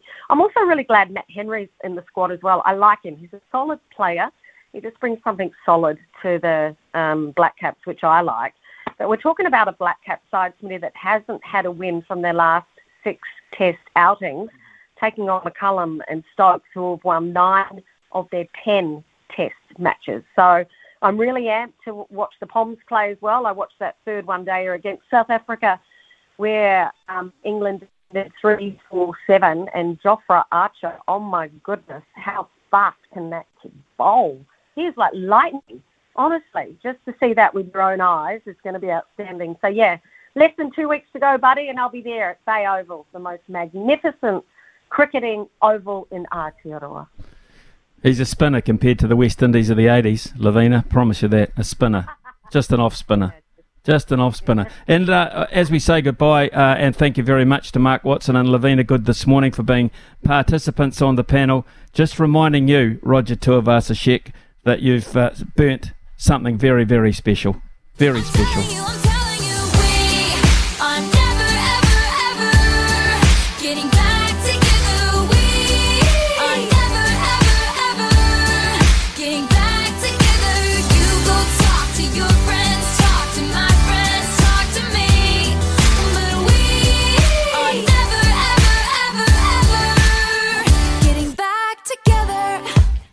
In Agriculture, covering your equipment, parts, and service needs to help you succeed in your field. Summer or winter, he's the voice of sport in Aotearoa. This is Mornings with Ian Smith on SENZ. Uh, right, we've got some text coming in on the Temper Bedpost text machine. Mikey, uh, hi, Ian. What a breath of fresh air regarding your interview with the head of Basketball New Zealand, Dillon Boucher, of course. Uh, after the absolute deadhead communications and decisions by New Zealand rugby, cricket, and football, it's great to hear an organisation with their house in order. They certainly do, and they've got a sport that is going forward at 100 miles an hour. And as you heard from uh, Dillon, they're struggling, struggling to keep up uh, with the growth of the sport. And I love that uh, saying from uh, Lavina Good too. Give them a court, keep them out of court. Um, applies to a lot of uh, junior sport around our country as well, and a lot of junior sports men and women. Give them a purpose, give them direction, give them help, um, and it's amazing. It's just amazing um, uh, what direction people will go in. So, and I, wonder about that too, with um, you know all the modern day teaching system or whatever, where uh, I don't think the the teachers have as much onus on them. Uh, maybe they just haven't got the time or whatever that uh, they uh, would have to for sporting sides. I mean, you know that that was. I look back to my, my school days, and uh, my sporting coaches were as instrumental in my life as uh, any other teachers that I can mention going forward, and I look back for them and thank them very much. And I just wonder if that is the case these days. Uh, Stephen has come in and said Smithy government not putting King, Charles on the new $5 note being replaced by Eddie Jones. I think that's a very good thing too, a really good thing, um, because uh, I think that's about what he's worth, uh, to be honest. Um, could you? Oh, we've done that one this morning. Um, good dude, that Howie. Yeah, he is good. It sounds like a humour. You had a ball with him and Skull. Um, had a ball with all of them, absolutely all of them. Great relationship with all of them. They're fantastic, easy to work for. Really look after you, uh, Jared. So uh, you can tell, I think, the product that comes through that everyone's pretty happy in that organisation. Could you see if you could get Skull for 10 or 15 minute segment once a week? Wouldn't that be great?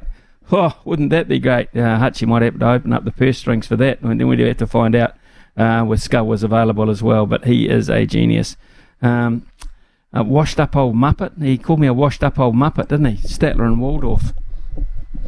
And uh, Craig's a bit worried that he might not be my friend. Well, he is. He is. No problem at all there. Uh, it's 10.51 here on SENZ. This is Mornings with Ian Smith on SENZ. Great to join uh, Pip Morris this morning um, on the morning where she's got a very busy afternoon uh, coming up, uh, calling some uh, greyhounds, as, uh, and uh, we wish you all the best for that. Pip, incidentally, how closely do you have to study the fields for greyhounds? Oh, quite a lot, Smithy. It's not so hard if I've been on the Wednesday shift as I'm all over the form already, but I do go each and through every video that they do just to make sure with greyhounds, you know, they can check each other, there can be some unlucky runs. So I try to dive into the form as much as I can to try and provide the winners. And I'm, I'm hoping in race four today, I really like in a space at $2.50 for Lisa Cole as a really nice bet. And my other best bet of the weekend, too, I will be Allegro Zippy. She's in a latter race. So, yeah, I get quite in, in depth with the form. Okay, so there's uh, greyhounds at Addington and uh, Palmerston North today and uh, tonight, and, and, Cambridge on Sunday. So three meetings, very busy indeed, but a lot of sport over the weekend too, Pip. Oh, there certainly is. And I can tell you too, uh, for today's sport, Wellington Phoenix has been the best bet for tonight at $3.20, a head to head there. And also Zawada to score and Phoenix win boosted at 625 is really popular. Can tell you again too, Golden State for the basketball at 510, taking a lot of bets head to head. And I better tell you too about the Starbridge today, So Maybe Of course, we've got the Waikato Guineas and Dynastic is taking 30% of the turnover in that market. And then Taranaki, we've got a great card there with the Cup and Zola Express, the best back, followed by Bella the Ball. Uh, down south, we also have uh, the Guineas out of Wingatui, and the Dunedin Guineas Romancing the Moon has been the best back. It's been a thousand put on her at two dollars. Uh, sorry, that's been a big bet, but the best back is Betty Spaghetti in that race. And de Fur is in the white robe, 66% of the turnover on the favourite there. Bonus back Blitz is back, and there'll be power plays and boosted odds, so check out those. Thanks very much, Pip. Uh, you have a great uh, day in calling, of course, and uh, a great weekend as well. So let's hope you get the chance to enjoy it. Thank you very much. I sure will, Smithy. You too. Yep, cheers. Uh, Pip Morris there, yeah, calling uh, the Greyhounds today, which is fantastic. Uh, yes, you did mention um, uh, Te Rapa, very busy and big card today. Nine races beginning at 12.51, so Butcher will have those all are under control uh, there at the Te Rapa Racecourse.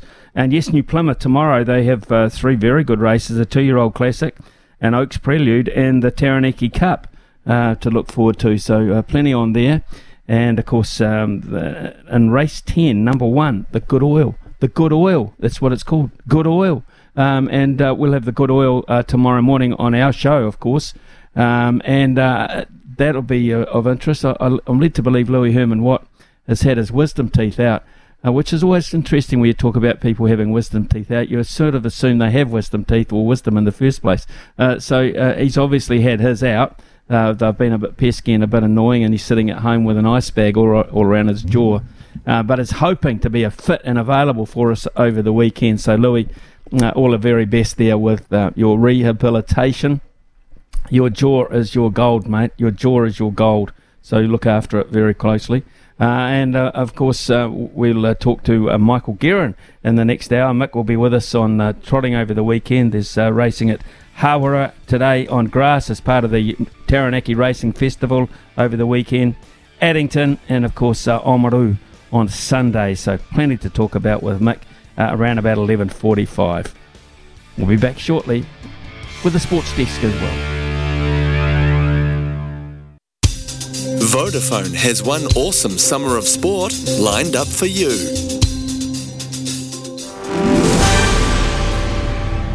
Kia ora, good morning. I'm Aroha Hathaway with SENZ News. Bailey Mesevi, the 18 year old man accused of repeatedly stabbing Christchurch dog walker Nigel Wilson to death, has appeared in court today.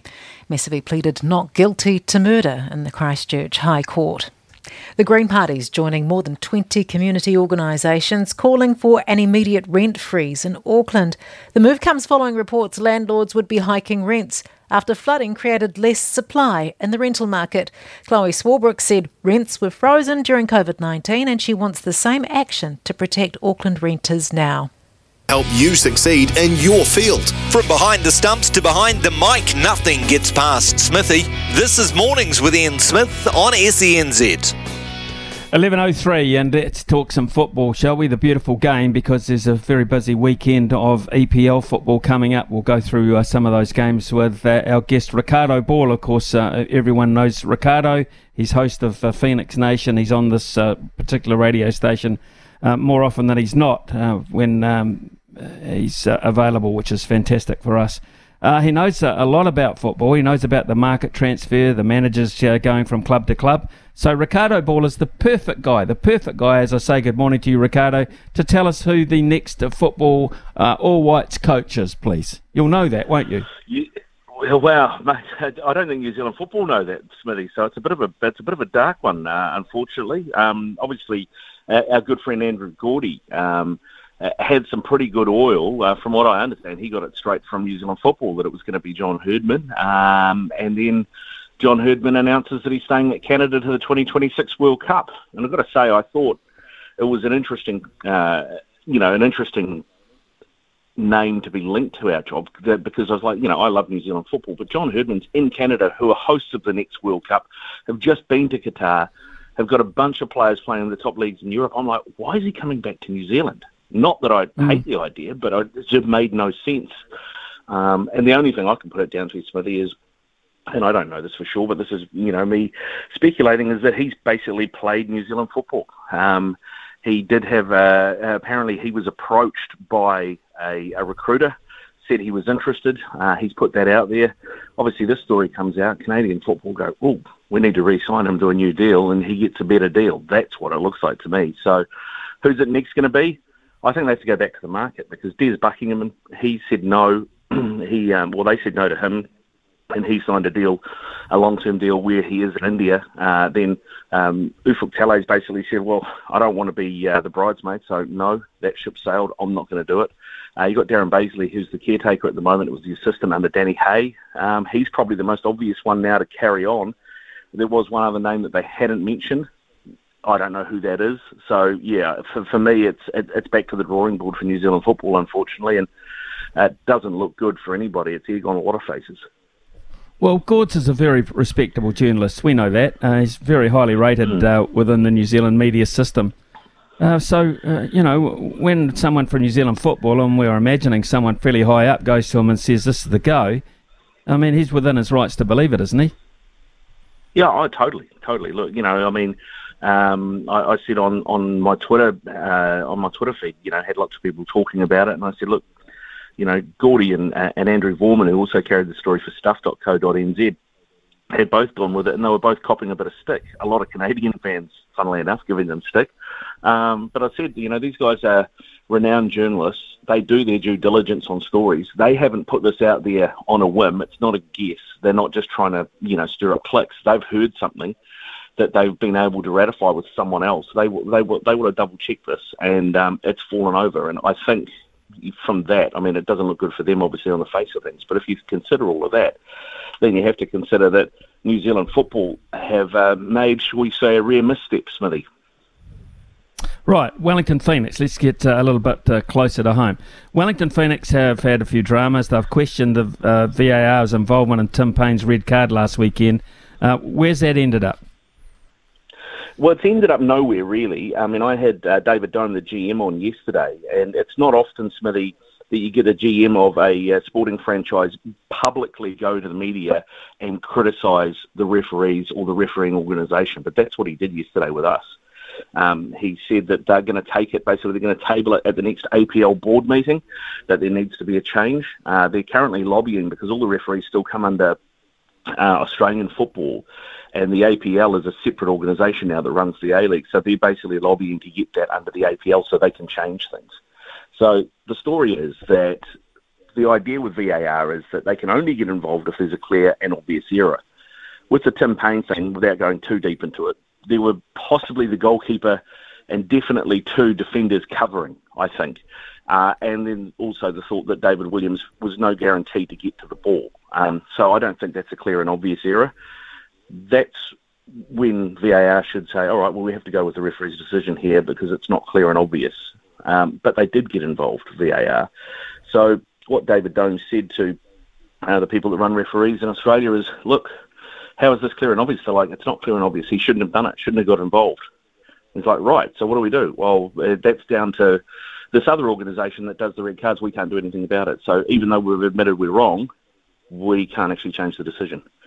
Uh, and that's happened several times to the Phoenix this season. Happened with the women's game on the weekend as well, where they were down to ten uh, and they managed to come back from two goals down uh, to score a goal that would have made it four three. It was given offside, but there was no angle to say it was offside, um, and that was given by VAR as well. So definitely, I mean, it, it's veering into into Warriors territory of a few years ago, Smithy. But uh, the fact that the GM's coming out and saying that something is horribly wrong with the system uh, is, mm. certainly perked a lot of ears up, and I know Australia are, are certainly listening as well.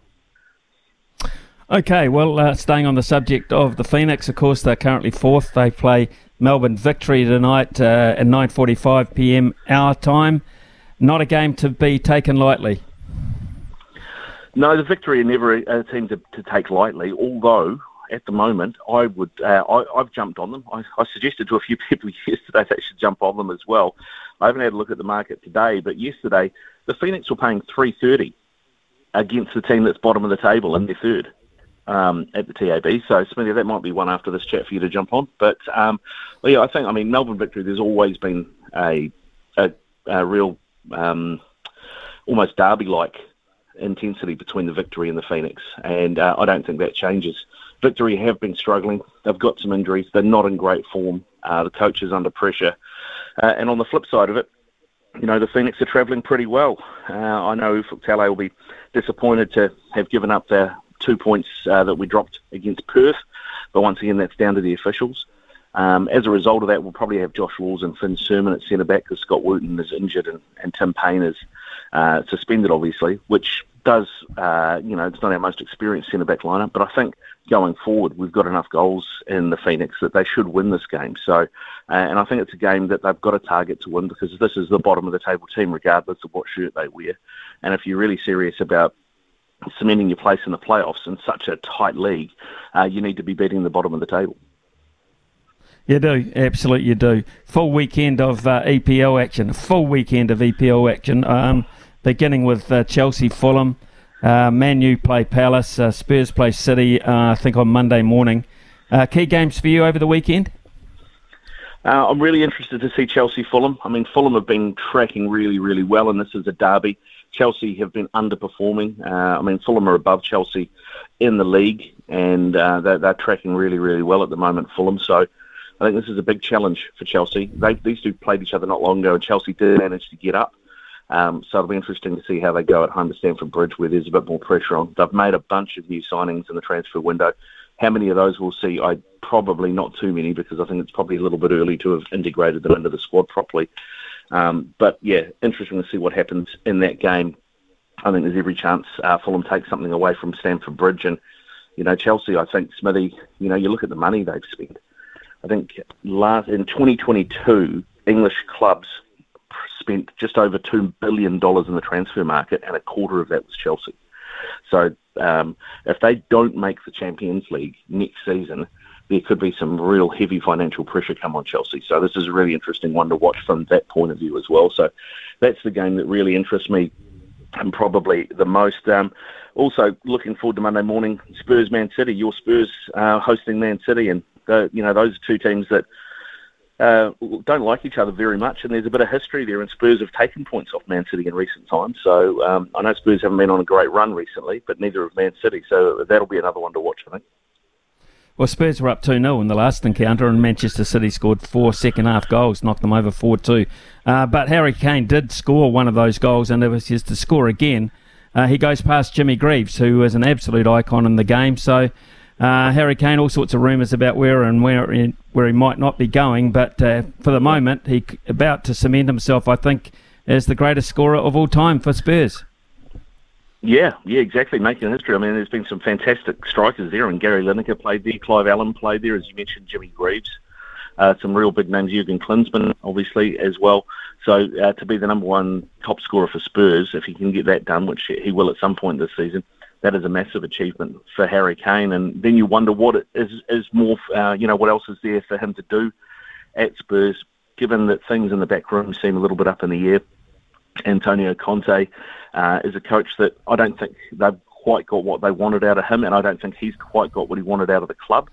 Um, his contract runs out at the end of the season, and he has showed no signs of signing a new one um, which is interesting. So, what do Spurs do from there? I mean, it's that sort of uncertainty that you think might drive Harry Kane out of the club, given that by the end of the season he's only got a year left on his contract at Spurs. Crucial stage of the season too for one of the proudest football clubs in the league, and that, of course, is uh, Everton. They host uh, competition leaders Arsenal at the weekend, and they host them with a new manager and Sean Dyche at the helm, who wasn't everybody's choice. Can he pull the oracle for them? I think you can. I think Sean Dyche is the best choice they could have made. Um, Bielsa, uh, who was at Leeds there, the Argentinian, he was talked about a lot, but Bielsa, the way he plays the game, he has to have his players, basically his players run into the ground for him, and I think he's the sort of coach that you need at the start of the season, so, so he's got a pre-season to, to implement things parachuting him in mid-season, I don't think would have worked. Um, in fact, he said when he was approached that he would come in and coach the Everton under 21s for the rest of the season and then take over the first team before next season. That's, that's what he wanted to do. He didn't want to take the job now. So they said no to him and they went to Sean Dyche. And, you know, Sean Dyche, I think, is.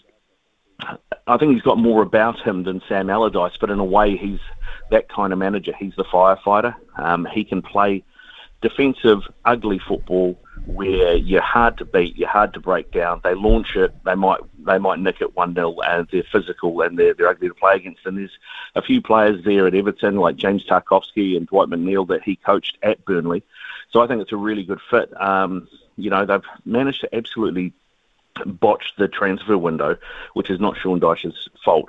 But if there's one team that needed to make signings in the transfer window, it was Everton, and they managed to get in precisely no one. They're the only club in the Premier League that signed no one. So I think he's got a real job on his hands, uh, but I think he's the right man for the job. It's just whether or not he's got enough resources to keep them up. Interesting indeed. Uh, we'll keep an eye on developments over the EPL. Good luck to the Phoenix tonight and. Uh, the saga of the the All Whites coach will continue on, uh, no doubt. Uh, Ricardo Ball, always great to catch up with you, man. Have a terrific weekend. I hope you're dry. Yeah, yeah. So far, Smithy. You too, bud. Course, uh, great, fantastic. Ricardo Ball uh, with us there, um, and uh, we'll take a short break. Now, when we come back, uh, we're going to talk uh, some serious NHL information because uh, Logan Swinkles is all over that, absolutely all over that. He's classed as an ice hockey commentator. That's what it says. An ice hockey commentator. He's written that himself. So we're going to test him on that with his knowledge because it's coming up to All Star Weekend. In fact, it's All Star Weekend this weekend. Uh, plus, how New Zealand performed at the recent Under 20 Men's, Under 18 Women's IIHF World Championships. He's got all the all the goss on that. We'll be back with Logan very shortly. Ian Smith's had a good match here. Stumped by Smithy. Ian Smith really is top class at his job. Yeah, that's right. It's time to grab your bat, pad up for one last time this week for a Stump by Smithy here on SENZ Mornings with Ian Smith. We're playing for a $100 TAB bonus bet after Smithy did stump someone yesterday, Smithy. I know you're feeling really good for the long weekend, we might get it up to 150, shall we? Yeah, big race day though for uh, a lot of people tomorrow. Uh, a lot of sports uh, over the weekend. So if you are lucky enough to win the hundred bucks, you have got plenty of options to go to the TAB and try and convert it into uh, a little bit more. But of course, as we always say, Gamble responsibly. Who are the fan, uh, who's the first candidate this morning? First cab off the rank. First cab off the ranks, Kevin from Cambridge. Come in, mate. How you going, guys? Yeah, g'day, Kev. How's uh, the Waikato? Oh, a bit overcast, but yeah, not as wet as Auckland, that's for sure. No, not as wet as Auckland, uh, as uh, we keep saying. Uh, enough, though. Sympathies, t- yeah, sympathies for, for those people that uh, have been badly affected by that. Probably haven't got time to listen to the radio, but if you do, if you're in a car and uh, you're trying to dig yourself out of uh, some wet weather, uh, we wish you all the best. Right, uh, subjects for Kevin to peruse this morning. Well, I haven't been outside since this show has started yet, Smithy, but I'm really hoping that there's at least not rain uh, on the cards for the rest of the day because it's Food Truck Fridays uh, in Auckland, and I'm looking forward to a bit of that. Uh, Kevin from Cambridge, your categories today are the FA Cup, Rugby Sevens, and the Wellington Phoenix. Oh. Mm. Let's go to the seven. Yes. the not football categories. All right.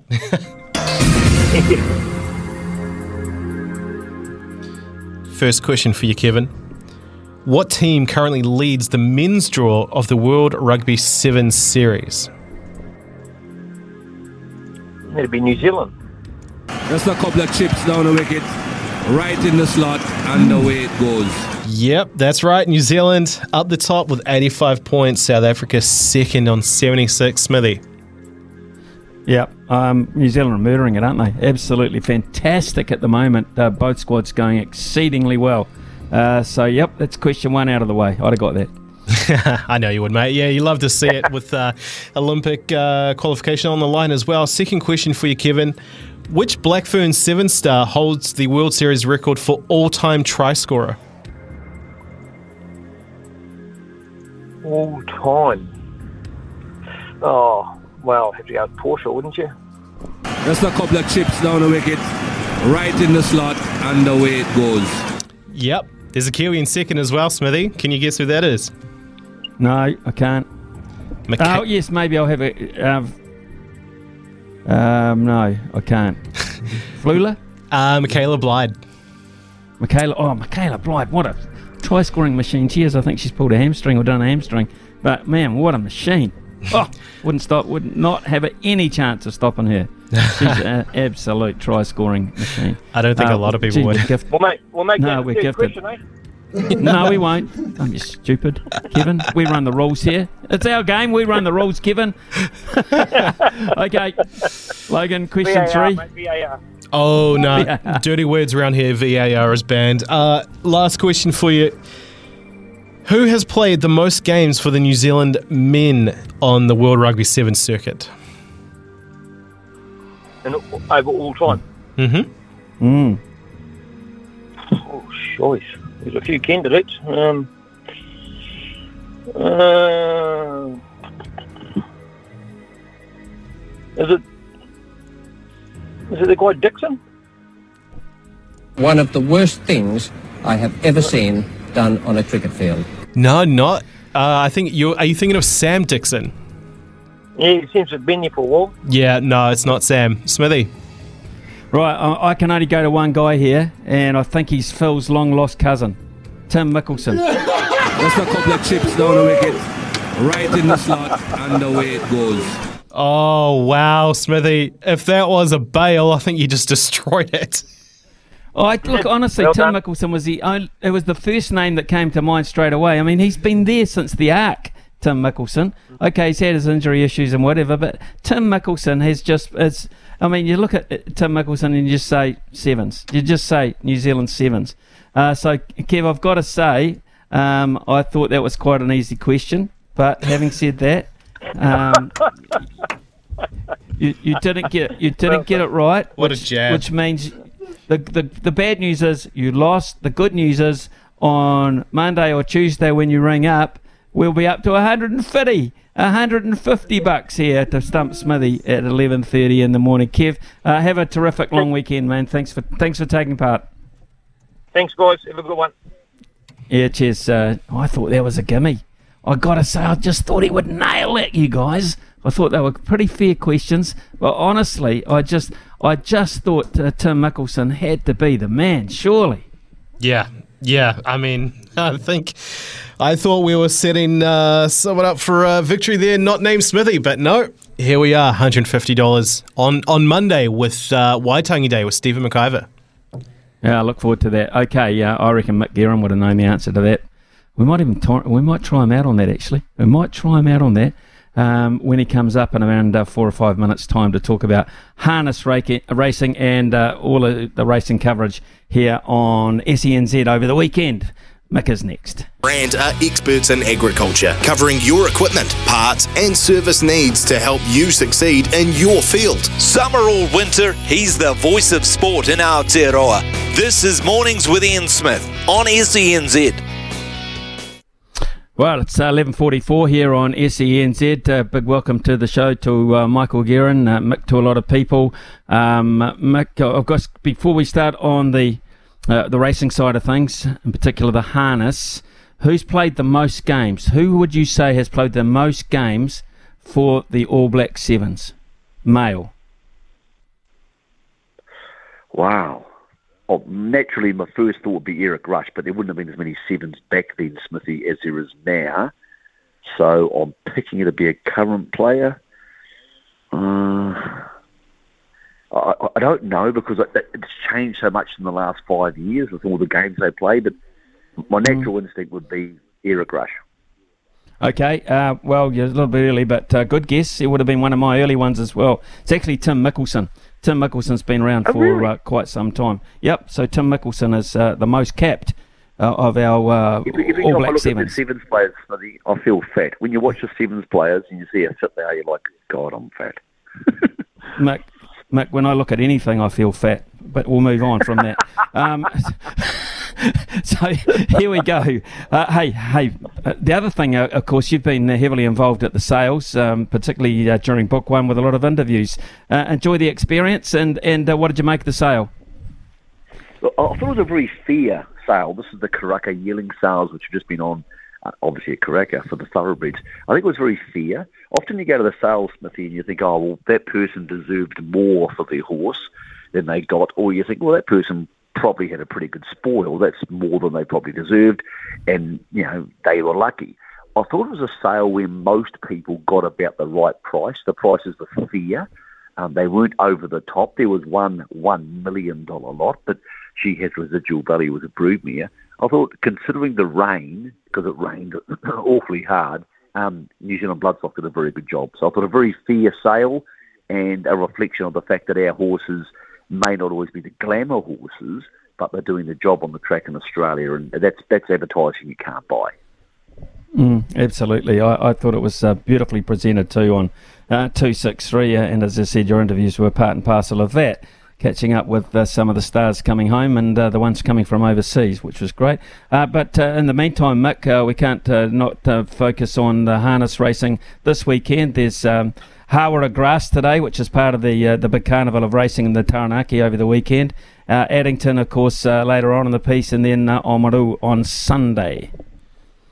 And massive racing in Australia, Smithy. Um, tonight in Melbourne, there's a fascinating race called the Great Southern Star. Now, that involves the New Zealand Oamaru trotter, Majestic Man, and they race two heats, races three and four at Melton, and the first five home in each heat race in the final two hours later. It's the only race in our part of the world where this happens, so the horses race twice in two and a half hours. It's for 300,000 Australian, so they're not mucking around. It's serious money, and it's two sprint trips and it's a confusing, unusual affair because obviously they can't declare the field for the final to after the heats. And then they have the final live, it'll be live on trackside in New Zealand or Sky in Australia. Then they run the final two and a half hours later. They tend to keep the horses walking, give them a little bit of water, but they can't give them too much. It's um, it's a fascinating thing to be part of. I'll be there tonight at Melton. Then tomorrow night, the New Zealand Cup champion of the last two years, Copy That from South Auckland, from Pukekohe, is the favourite for the $500,000 Hunter Cup. It's a big deal. It's a big race. Um, he and Old Town Road from Ardmore are in there representing New Zealand against the best from Australia. So all those race meetings you mentioned are on. Hawera on the grass Mm. will be fun today. Uh, the best horse racing in the country today, and he'll just win, but he won't pay much, is Muscle Mountain at Addington. So he races in the main trot there, and he'll just hack up and win easily. But those races over the weekend in, in Melbourne are big deals. Like it's eight hundred thousand worth of races in two races for those New Zealand horses. So we haven't done a lot of that in the last couple of years, Smithy, for obvious reasons with COVID and travel restrictions. But the best version of harness racing, even more so than the gallops, the best version is when it's Trans Tasman. Because with the gallops, it's strong enough to stand on its own in Australia. But with the harness, you'd need that Kiwi flavour and that rivalry. So that's going to be very much in, to the fore in Melbourne, in a rainy Melbourne. I've left Auckland, Smithy. I've come to Melbourne, and it's raining in Melbourne too. So it's following me around. Oh, my God. But that's going to be over Yeah. the next two days. That'll all be on trackside. Um, a little bit late at night for some people, but Greg O'Connor will review all that and talk to the participants uh, on Trots Talk at 11 a.m. on SENZ on, on Sunday. So if you miss it all, the replays and the chat will be on SENZ 11 o'clock on Sunday, and Louis Herman Watt will be flying solo tomorrow uh, from 8 o'clock to give you all the track conditions from around the country and all the interviews uh, for the Gallops over the weekend, which has a bit of a bonus today, Smithy, because it's actually Waikato Guineas Day today. That's today, Friday, which was going to be held on Wednesday, and they transferred it because of the track. So a bonus meeting today and a very important lead up to the New Zealand Derby. That's about five o'clockish tonight. Uh, you mentioned those uh, races in Australia, which reminded me of uh, that great concept last year in New Zealand harness, the race, the race. Of course, where uh, we were quite successful here, or Hutchie was with his uh, particular uh, purchase in the event. Uh, is that a, a goer this year again, uh, Mick? Mate, up to more money, Smithy. One million dollars for the race by Grins, April the fourteenth. It's a Friday night, so get your tickets. Right. They're on sale now. April the fourteenth, Friday night. The race by Grins. Another major Australian player called Better Eclipse was declared yesterday. He's been taken. He'll be there. Copy that'll be there. Old Town Road. Rock and Roll Do, Self Assured will again be there, and he'll be running for SENZ, I'm sure. So it's going to be it's going to be the race of the season. The race of the season in either code in New Zealand will be the race by Grins on a Friday night at Cambridge. They've got a DJ afterwards, all that sort of cool stuff. Um, get your tickets; they're on sale now, April 14, and it very much will be on and worth even more. What's your What's your favourite restaurant in Melbourne, Mick? You go to? Um, Nobu. I'm a Nobu man. I love I love Japanese Oh. food. So Nobu last last night, Smithy had a bit of Nobu last night. Caught up some old friends, and uh, we talked about horses for about six hours, as you can probably imagine. Brilliant, Nobu. What a classy joint that is. Hey, Mick, uh, enjoy Melbourne as always. I'm sure you will. Um, and thanks very much for your time this morning. Have a great weekend, eh? Always a pleasure, Smithy. Same to you too, brother. Yeah, cheers. Uh, Mick Guerin there uh, in Melbourne this time uh, of the year, of course, with plenty on, and uh, he's a frequent visitor there um, because uh, he's uh, so into uh, the harness racing side of things um, as well as the, the gallops as well. So it'll be Louis, sore, sore mouth and all. Louis, hopefully flying the flag for us on the mail run tomorrow morning, and Greg O'Connor for the Trots Talk on Sunday morning at 11 o'clock. Back with Staffy shortly.